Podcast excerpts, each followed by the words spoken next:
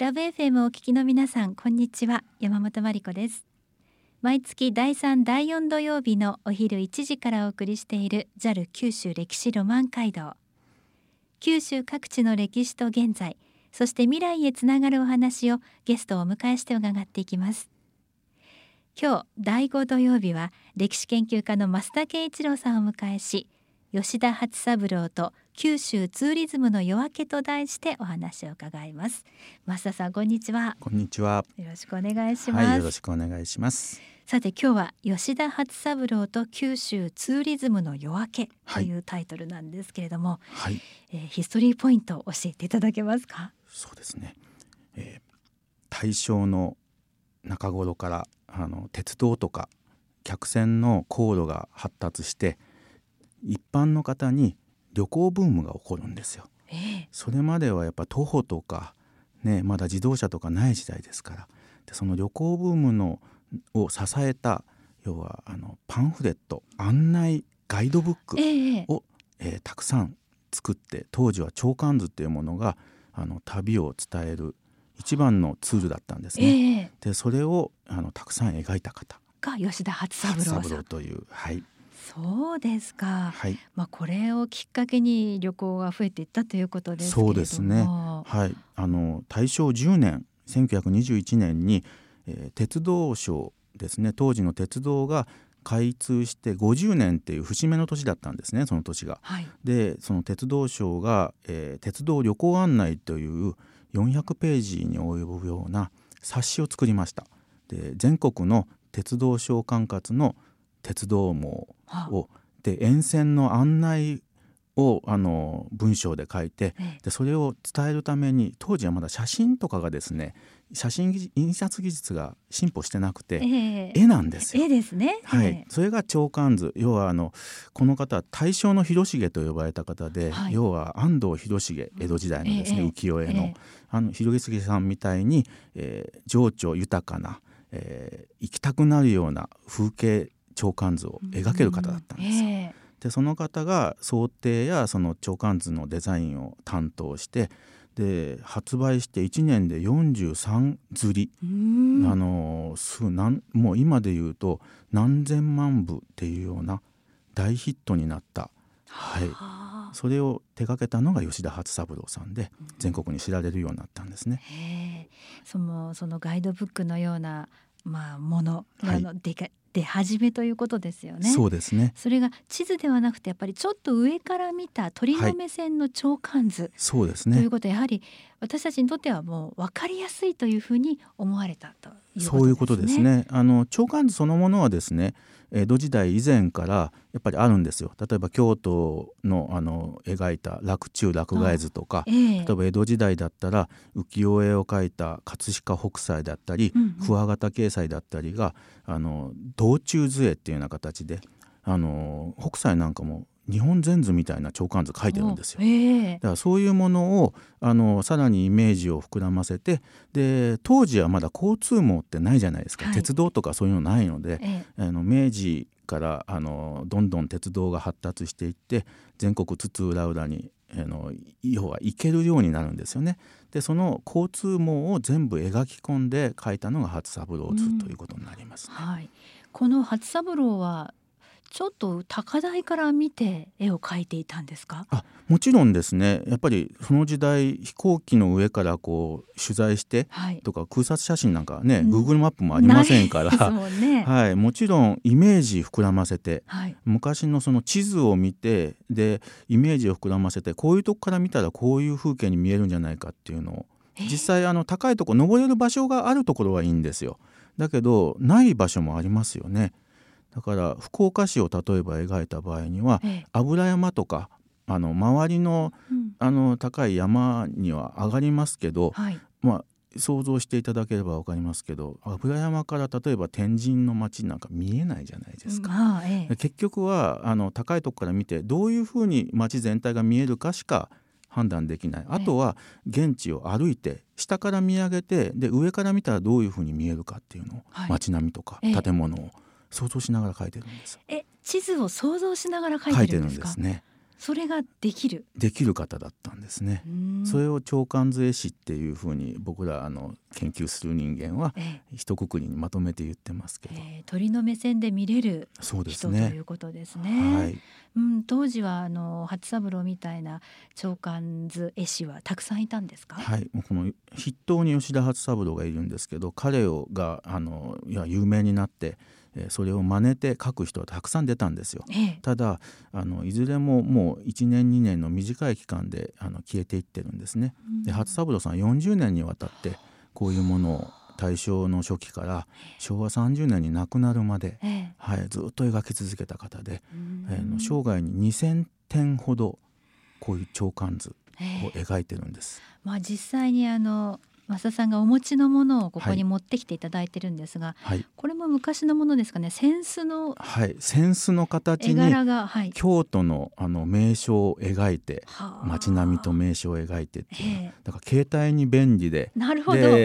ねガイドマップのこう役割もちょっと果たすような。というあ、はい、一石二鳥ですね。一石二鳥ですね。そしてちょうどこのラブ FM のスタジオがあるこの近辺の、はい、あの長官図もありましたよね。はい、あの福岡市はですね、8回ぐらい描いてまして、はい、ちょっと、はい、何度かやり直してというか書き直しというか。あのですね、長官図って要はあの写真と違ってですね、こう依頼主とか、うん、あのあと目的に応じて描き分けるんですよ、えーはい、だからあの街を全部詳しく描くと大変じゃないですか、ね、情報量多すぎて。えー、だから例えば今見ていただいているのは、はい、えー、っと博多港がですね、はい、あの築港で改修工事が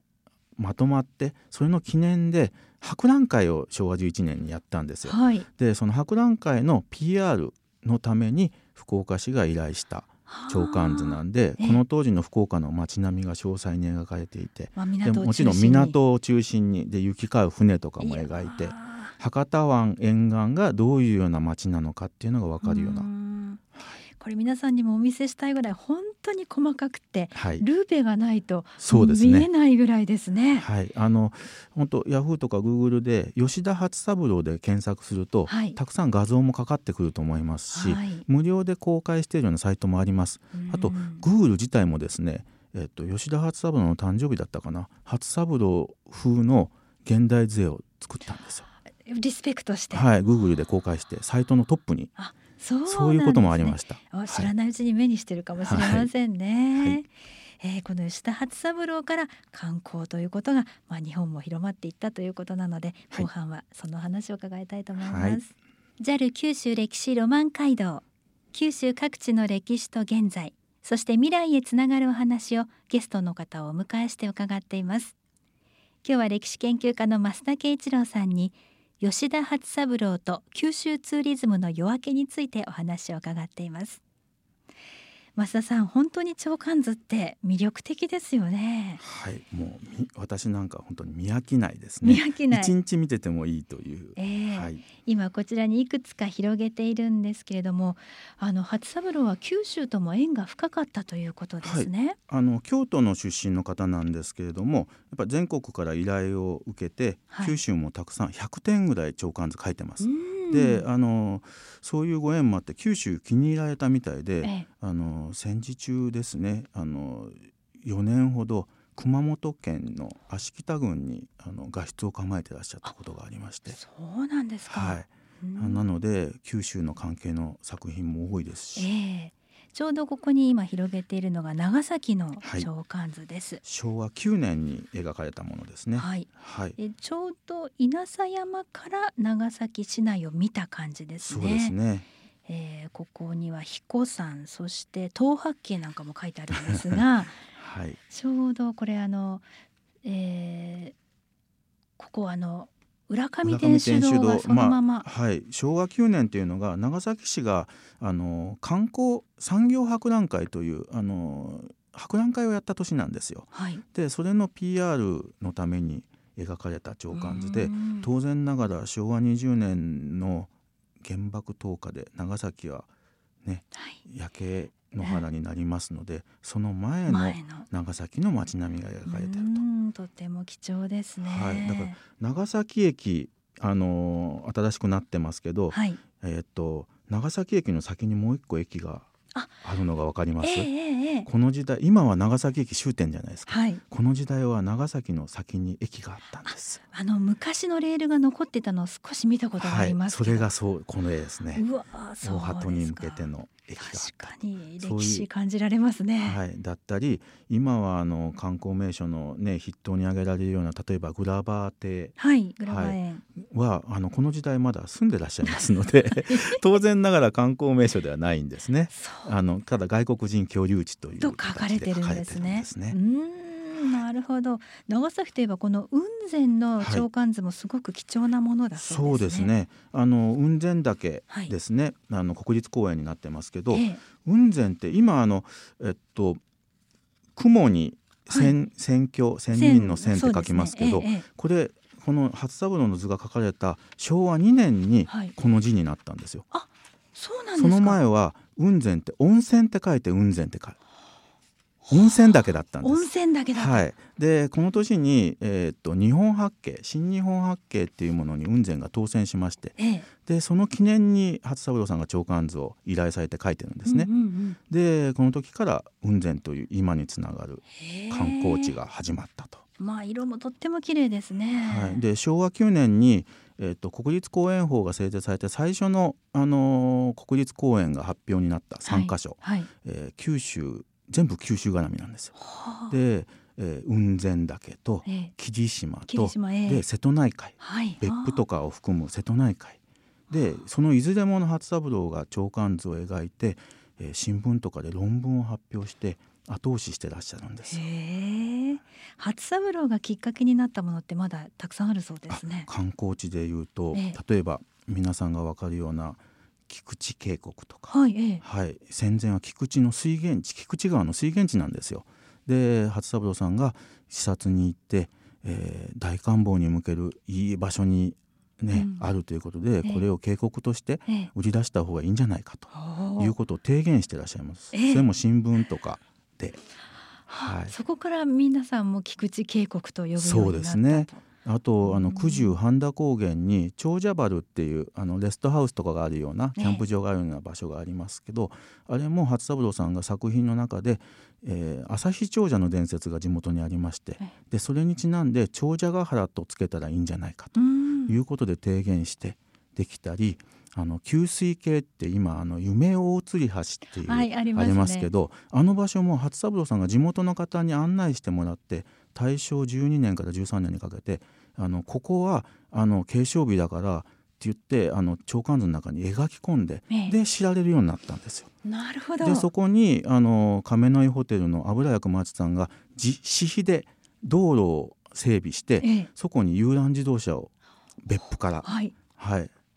そういうようなことをあのいろんな提言をした方なんです。確かに初三郎って今お話聞いているとネーミングセンスもさることながらもうこれ本当に観光に一役買ってるという。そうですね。だから今で言うと観光カリスマって本当に言っていいぐらいのね はい。方でただ絵描いただけじゃないんですよ。やっぱり地元の方にいろんな話を聞いてで残ってる伝説とかもちゃんと踏まえてそれだったらこういうふうにここをね宣伝したら関西とかあの九州中から人来るよってええ。いうようなアドバイスもしてらっしゃるんですよね。確かに未来の観光を予言してた方なんですね。予言してた方ですね。私ずっと25年研究してますけど調べた限りではあの日記とかも全部読んで調べた限りでは一度も飛行機に乗った記述ないんですよね。飛行機に乗らずして、うんだけど鳥の目線を持ってたという方です。そうですか、はい、で飛行機万能の時代がねうん。来るんだと。うん。昭和30年に亡くなるんですけどもうそれ以前戦前からそういう話を頻繁にされてますね。あそして女性がやはり旅行に行くべきだとおっしゃってたんですね。そうですね。あの昭和5年当時まだあの女性がやっと参政権ができたぐらいの頃から「主婦の友」っていう、ね、女性雑誌の付録に長官図を、うん。あの書いて、ええ。でそのあのと書きにですね、えーこれからの日本は家庭の中では主婦女性が先導して娯楽とかうん。旅行とかを組み立てるべきだと、はい、男がやると堅苦しいっていうのをえ初三郎さん本当に女性の理解があった方なので。確かに今そうなってますよね。実際なってるんでですね、女性がリードしてますよね、うん、本当にそう思います、はい、わあこう夢とこうロマンを感じる長官図ですね、はい、JAL 九州歴史ロマン街道九州各地の歴史と現在そして未来へつながるお話をゲストの方に伺っています。今日は歴史研究家増田圭一郎さんに吉田初三郎と九州ツーリズムの夜明けと題してお話を伺いました。